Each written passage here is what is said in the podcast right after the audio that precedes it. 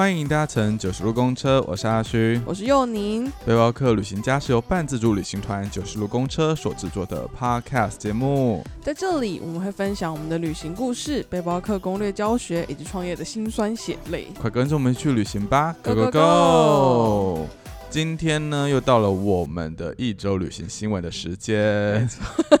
我们今天录音的时候，看到阿勋把新闻传给我的时候，我就突然想到，原来今天我们还要再录这个音，今天是礼拜三，礼拜三是固定录音的时间。我们要努力。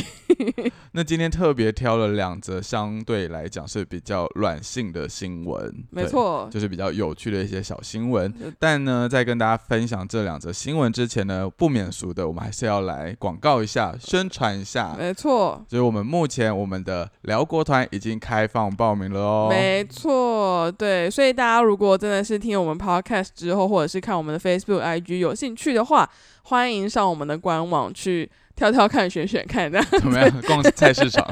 挑一个自己喜欢的时间啦，最主要是这样子。那除了辽国团之外，其实我们的印尼爪哇火山团也偷偷的上线了。没错，真的是偷偷的，就是还没有开始宣传这件事情。就官网都已经放上去，还没有想要主打这件事情。对也有人偷偷报名了，对，所以就是一直有在偷偷看我们官网的，应该也就是会发现这件事情。想要每天刷新这样子。然后也有非常多的小乘客有来询问，就是关于北印度团到底什么时候会开团。那我努力，我们这边也大概偷偷的跟大家试出一下讯息，我们预计可能会在十一月中。support 就是我们土耳其回来的时候可对能会开卖这样子，没错大家可以错。时不时的偷偷的去上我们的官网刷新一下，对，也有可能我们在土耳其的时候就给他突击上线这样子。对，也都有可能。没。错。好的，马上进入到这个礼拜的新闻分享。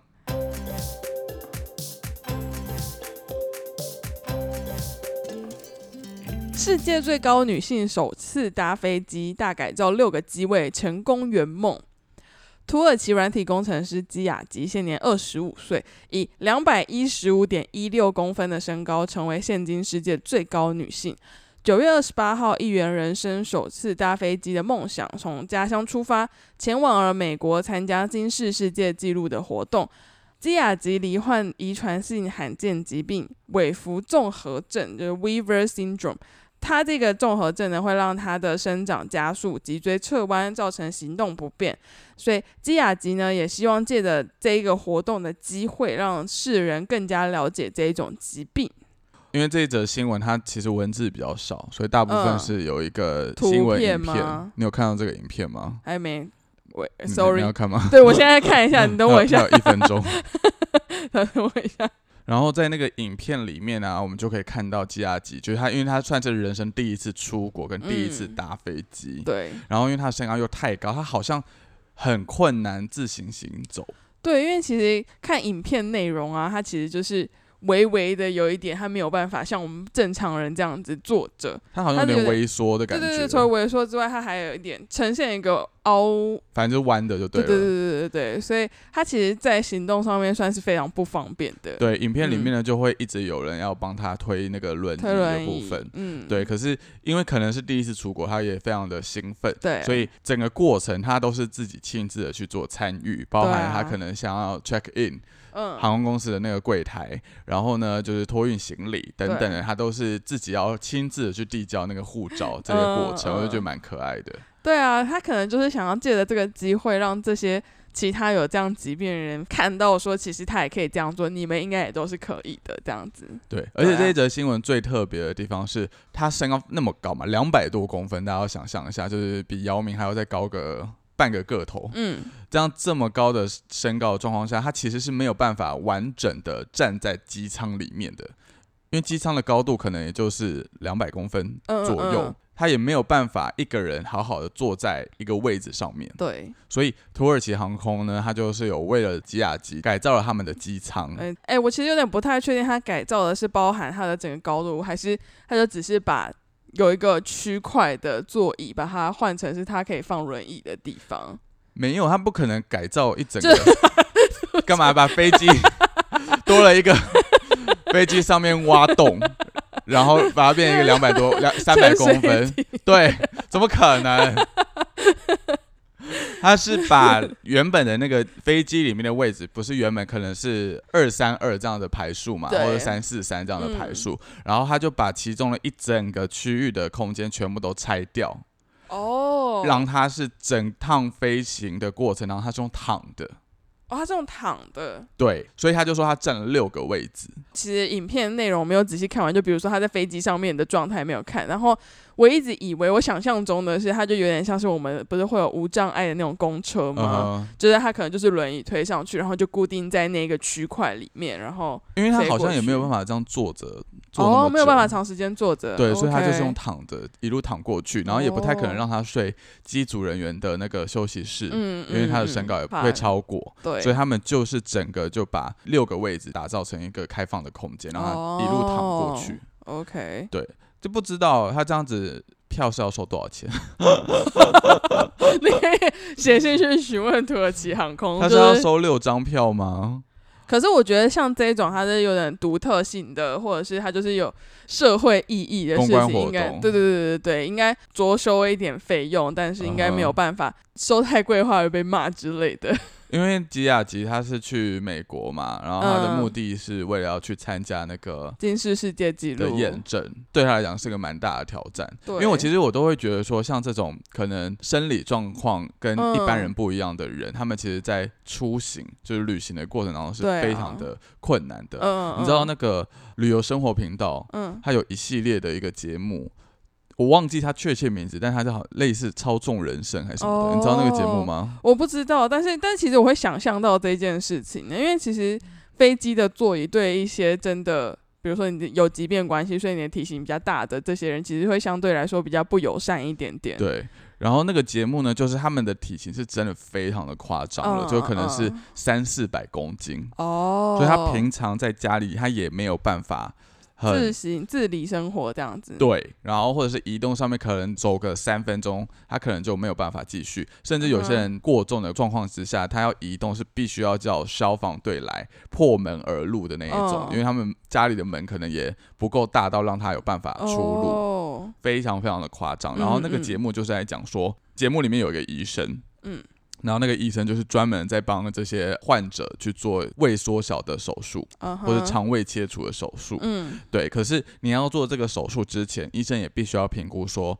你有没有办法去克制你自己的食欲，或者是可能去在术后有一个良好的恢复状态。嗯哼，对，所以他也不会说，哎、你看完之后他就直接做这个手术，你必须要可能长达半年或是一年的过程，然后每一个月都必须要找这个医生，然后医生会给你一个哦。KPI，、比如说你嗯这个月必须要戒掉三十公斤嗯。这么多的这个磅数，嗯哼，对，所以。节目上面就会有很多的时间是这个病患跟他的家属，他们要从他们家去到那个医医院，嗯去找那个医生。可是因为那个路途是非常遥远，正常我们一般人可能就是坐个飞机、一个嗯小时就可以抵达了，可是他们没有办法坐飞机，嗯，所以他们就只能自驾。然后你知道美国很大，哦所以他们都要自驾两天一夜、三天两夜等等的，非常非常的辛苦。嗯，然后就去看那个医生，嗯，对，然后有的时候他们就节目是非常非常的有煽动力的，你知道吗？就是 就是他会觉得哦，他已经那么辛苦，他这个月真的很努力的去克制自己的饮食，或者是甚至还做了一些小小的运动，嗯哼，对，然后舟车劳顿，花了这么长的时间抵达那个医院，站上了体重计，嗯，结果还是李医生所设定的那个 KPI 可能有一半以上都没有达哦到，然后医他生就抱头退货。痛哭。真的假的？对啊，所以，所以他是要在切胃之前，他要先让你进行这一连串的，比如说减肥的训练，然后才会进行切胃。所以，假设说他真的没有达到 KPI 的话，医生是直接就把他退货了吗？还是？对，因为 应该说那个并不是医生想要折磨人，或者是我我 我知道，我知道，节目效果一定要逼你先减肥。我的意思是说，因为我以为当他们有这个机会被拍摄的话，其实他们本身是宽容程度的。他有一定的宽容程度，嗯，他的那个目的是因为你必须要 under 在某一的个状况下，你开刀才不会有危险。对对对对，这个我知道，这个我知道。对对对对所以可能医生可能设你必须要五十公斤好了，嗯但你嗯。差个两公斤或五公斤，其实这没关系。哦，对，但有的时候就真的差太多，嗯然后他会说，那你就一个月后再来，嗯，就是你必须要努力的达到那个数字以下，嗯你才有办法动这个手术。哦，对，真的是很感人哎，这个节目、嗯 推荐给大家看。然后，好励志。所以我在看这个新闻的时候，我就联想到这件事情，嗯就是我会嗯觉得，哎，这些身体有状况的人是他们要出行或者是要坐飞机，像我们这种一般人，其实真的是很简单的一件事情，但对他们来讲，真的是有一个困难在。没错，好的，那我们马上进入到今天的第二个旅行新闻分享。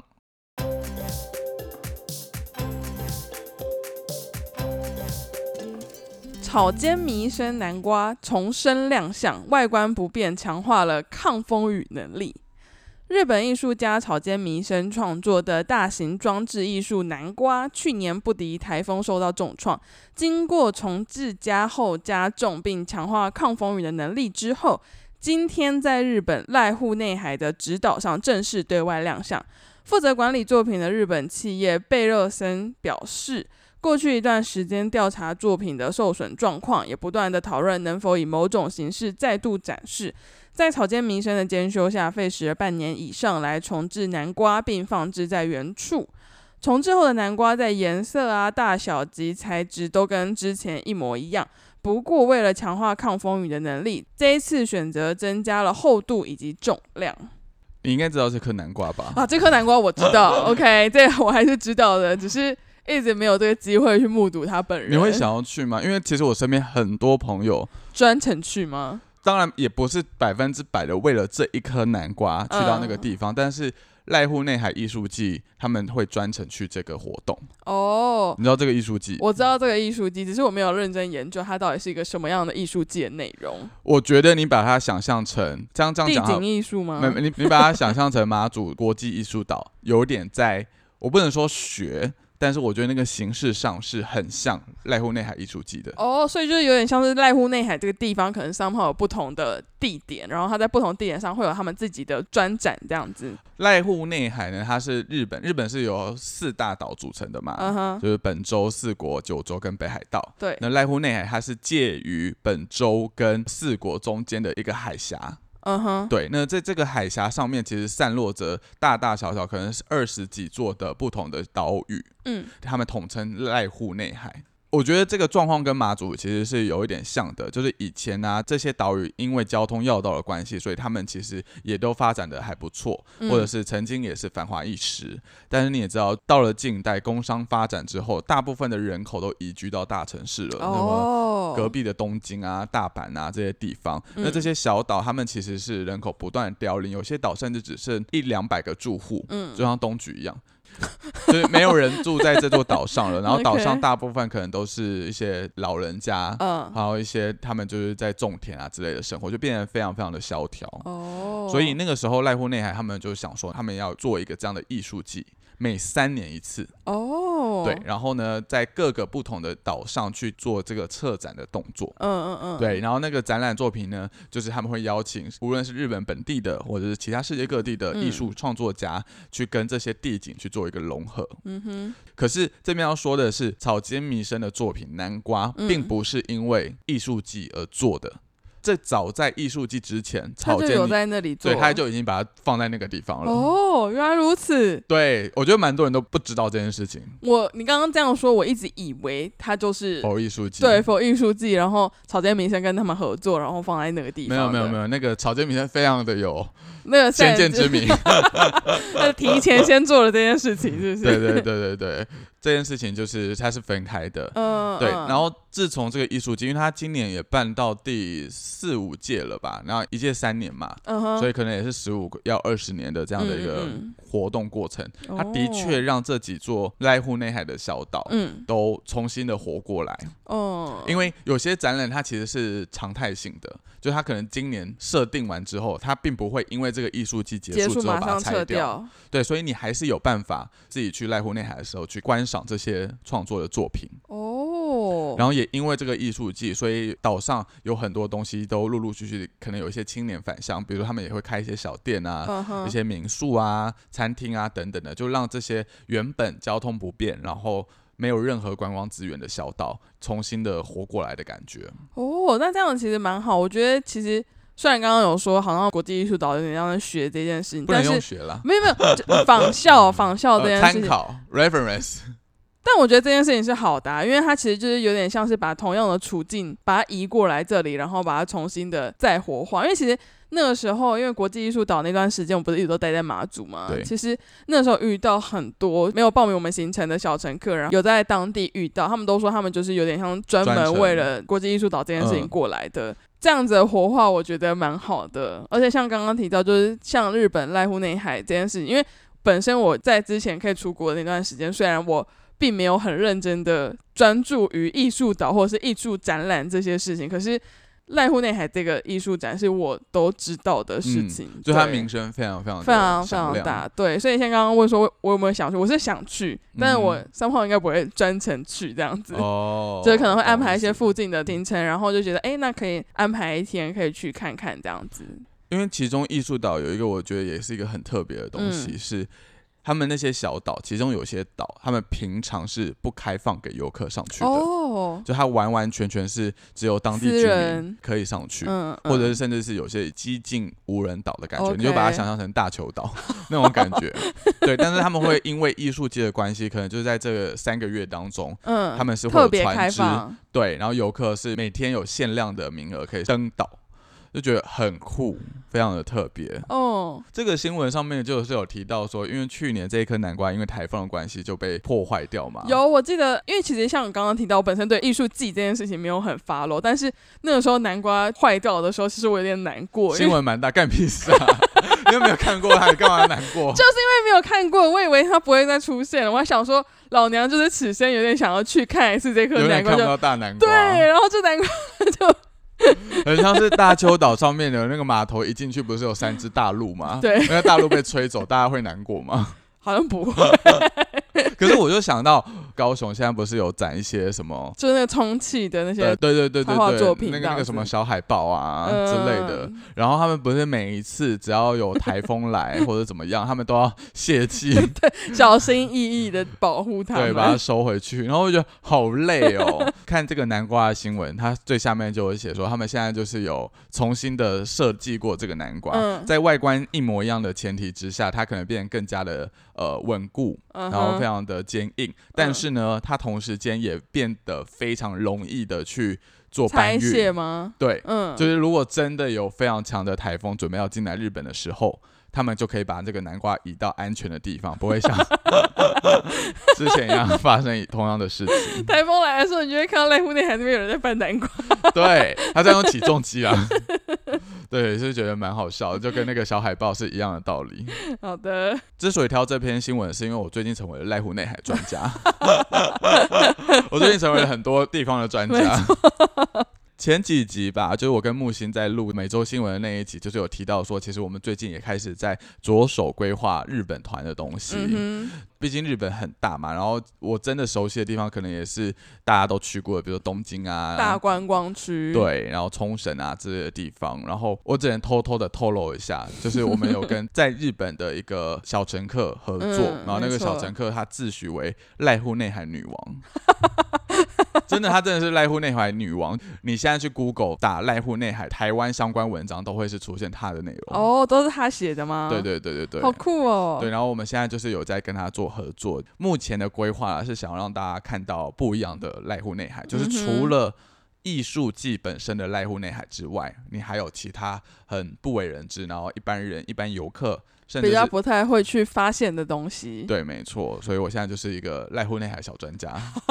因为本身就是因为我现在就是在处理其他的事情，等下我们后面也会提到，所以其实像是阿勋在跟那个女王开会的时候，其实是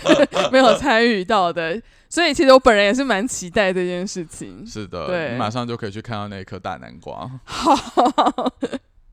以上两则就是这个礼拜要跟大家分享的旅行周报新闻。那我们马上进入到这个礼拜的创业碎碎念。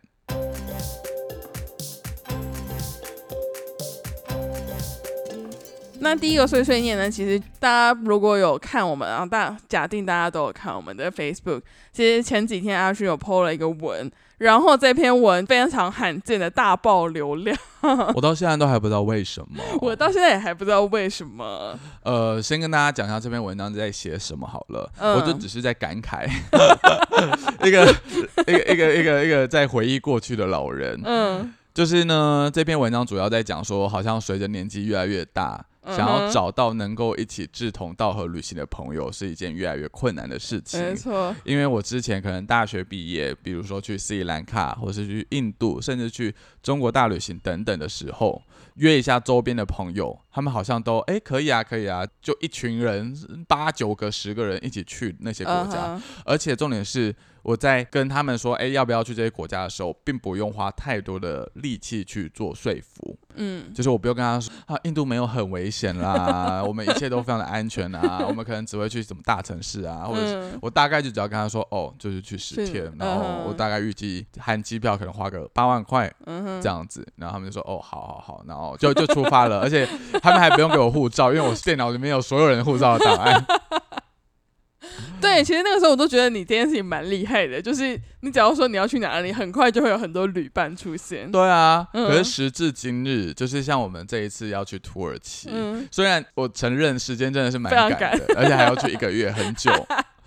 但是我就在问了同样的一群人，嗯或者是一些其他的新认识的朋友，嗯。都没有人有办法去临时的伸出这一个月的时间，或者是这个预算，嗯。跟我们一起去土耳其。嗯哼，对，然后我就觉得啊，真的到了这个年纪，你自己带团也知道，很多时候我们的小乘客大概会有三到四成的人，他们是单独一个人报名嘛。对，那这一个人报名的小乘客，其实很多时候他们也是有先揪身边的朋其友。他朋友，对，然后后来发现，哎、怎么都没有人有办法跟他一起出去旅行的时候，嗯他就干脆索性自己一个人报名，对也乐得轻松。嗯哼，对，然后我就觉得啊，我好像现在也到了这个年纪，你知道，二十九岁、三十岁，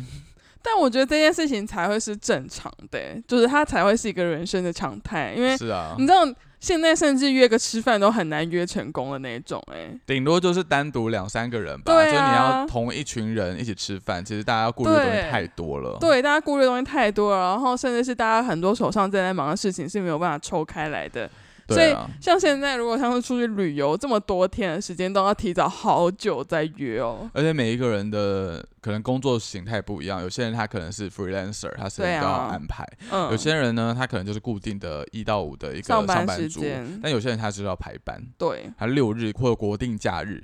就是他最忙的时候。对，就是我觉得好像现在大家的生活的状态已经离学生非常非常的遥远了，嗯然后更不用说有些人可能还要去考虑到有家庭、额嗯，家庭有，预算，然后有宠物、有小孩之类的原因。嗯，然后因为我们本身，我本身啦，就是比较一个一世叫什么，一世独立，不是一世独立，那叫什么？呃，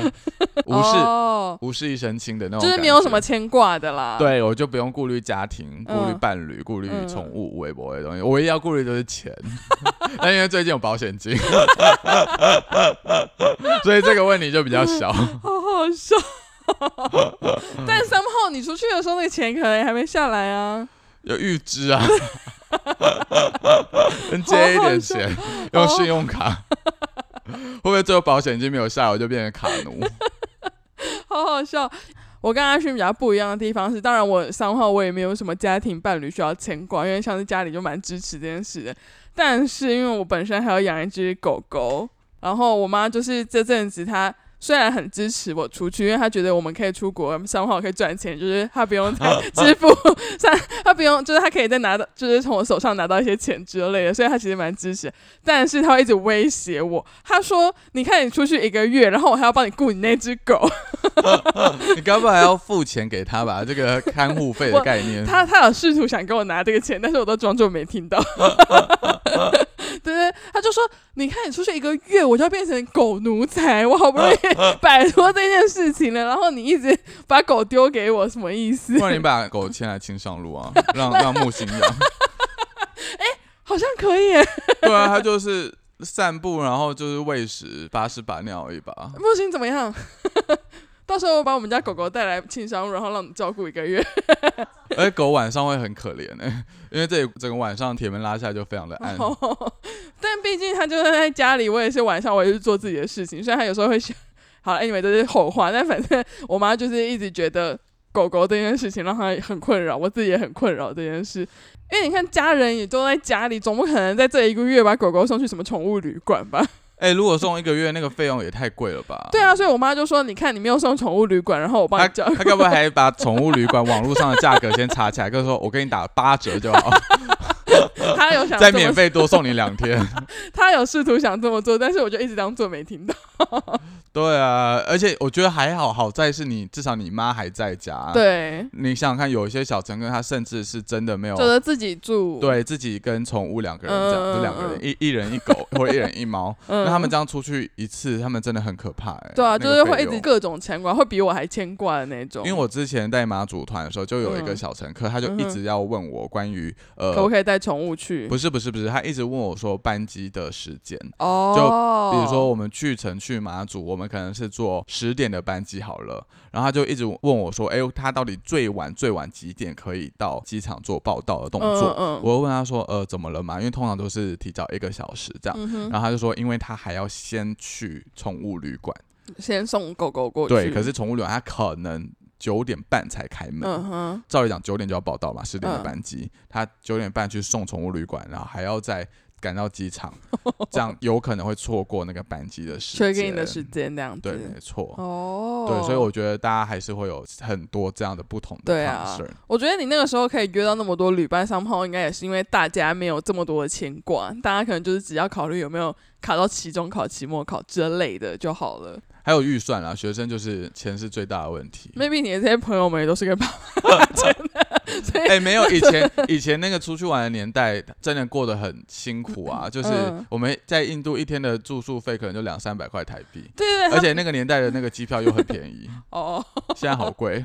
好吧，所以可能那段时间大家真的是没有无牵无挂、无忧无虑的，斯里兰卡的这一群人跟去印度这一群人有部分是重叠的，。对，然后多人他们在这两趟，他们是以情侣的方式去参加，所以一次可能就会两个人，但现在该分也都分掉了。哎，好像没有任何一对还留着。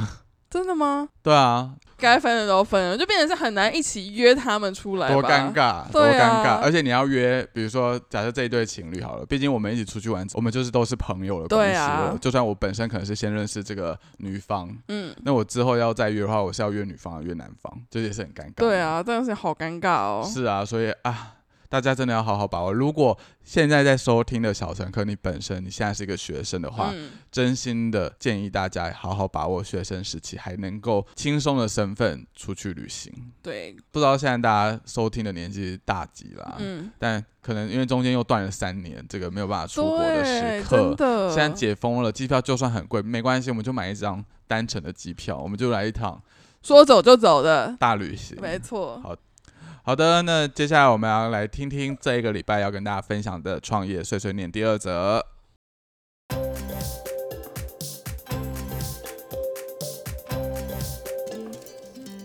大家都知道，我们现在呢已经试出了辽国团还有印尼团，就是都已经可以开放报名了。没错，对，没错。可是呢，其实啊，毕竟在疫情的这三年当中，这些国家他们其实也发生了很多不一样的变化。没错。然后我们那个时候，其实，在台湾一直都有听到一些消息，比如说哪一家旅行社，就是我们当地 local 的一些旅行社已经倒掉啦，嗯或是哪些 key person，就是我们之前合作的一些合作伙伴，可能对因为新冠的关系，怎么样怎么样怎么样啦，嗯等等的。所以其实呢，我们要重新的去开启这些海外团的路线，是要先花一段时间。去沟通跟去重新把他们找回来的，是的，他们已经消失在茫茫人海里面了。没错。阿勋提到那什么旅行社倒掉之类的，其实大部分是发生在印度，但我其实还有点不想碰那件事情，因为印度好复杂，所以我们这一次主要就先聊一下我们辽国跟印尼爪哇的这件事情。这也是为什么印度要这么晚才试出的原因。你知道那个时候我在跟牦牛对这些供应商的时候，因为牦牛就是当时候负责北印度嘛，然后他就一直跟我说。啊，那个谁谁谁好像没有做了，啊，谁谁谁又怎么样怎么样，好可怕。感觉是一场灾难。对，OK。那像辽国团的话，其实因为我们辽国团在当地的伙伴，因为其实本身就有加他们 Facebook，、嗯所以就知道他们本身是都还活着的。他们疫情之下也一天到晚在发文呢。对，最主要。其中有一个就是我们的烹饪课程的伙伴，然后他本身自己有在开餐厅，所以其实我就可以透过他餐厅的营运状况，我可以知道说他们现在大概是什么样的情景这样子。哎、我看他的脸书，我发现他好像营运越来越好、哎，就他们的餐厅规模变好大，还有真的游泳池，还有花圃，然后我想说，哦哦，这不受疫情影响，真好。就是因为他们不停的有在做一些创新，因为其实他们除了做我们国外的客人之外，他们其实嗯本身当地也是有客人的，对对，所以其实三号来说，他们在这一段时间没有国外的 money 进来的情况下，他们还是有不停的在应收啦。嗯、，对，没错没错。辽国我们有一个水先生这个伙伴，嗯他主要就是负责我们在万荣的一些行程，比如说溜索，还有我们的轮胎漂流跟那个独木舟的部分。在之前呢，我在跟他联络的时候，就是疫情之前跟他联络的时候，三号我们可能就是传传讯息啊，打打电话啊，然后就是整个办公室会有那个 英文声缭绕着。嗯 这个状况已经消失了两三年了。前几天我终于又重新跟他电话联络上了，会想说，我可能用讯息的跟他来对的话没，有温度。除了没有温度之外，就会觉得说啊，突然有点怀念他们的声音。那他的声音有变比较沧桑吗？但我因为我们的声音变得很沧桑。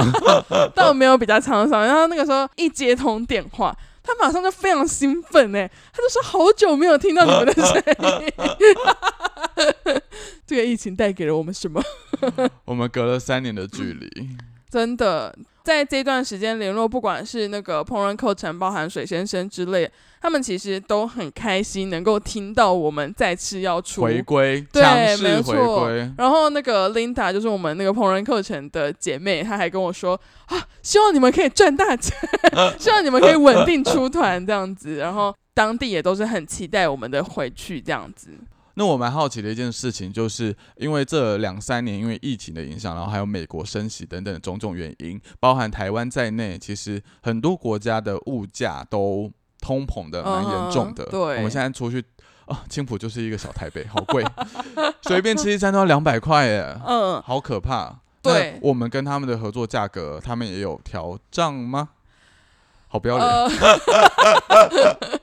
因为那个时候他们开价格给我的状况，我是有回去翻一些我们之前的资资料，对，不翻旧账好奇怪，反正就是 有去看一些之前的资料，嗯然后其实当然会涨一点点，嗯或者是真的是有涨这样子，因为他们其实本身也非常不好意思，就是他们觉得说，哦，我们难得又回来了，对，本来是想要给我们一些更好的价格之类，但是因为包含国际升息啊，然后他们自己本身的物价等等的，其实都是有提高的。其实东南亚的油价涨得蛮凶的，对不对？呃，对，这其实可以回归到另外一个，就是我们印尼的行程，我们是包车，然后上 Bromo，然后接着去古住的。对，没错。对之前的价格其实本身这件事情就不低了。嗯哼，对，但是因为其实像这一次在请他们重新报价，我们重新谈合作的情况之下，他有说他很想要给我一个很好的价格，这它就是一个术语而已。没有没有，因为因为其实听他们的语气呀、或者是听他们那个，就是看他们打字的那个，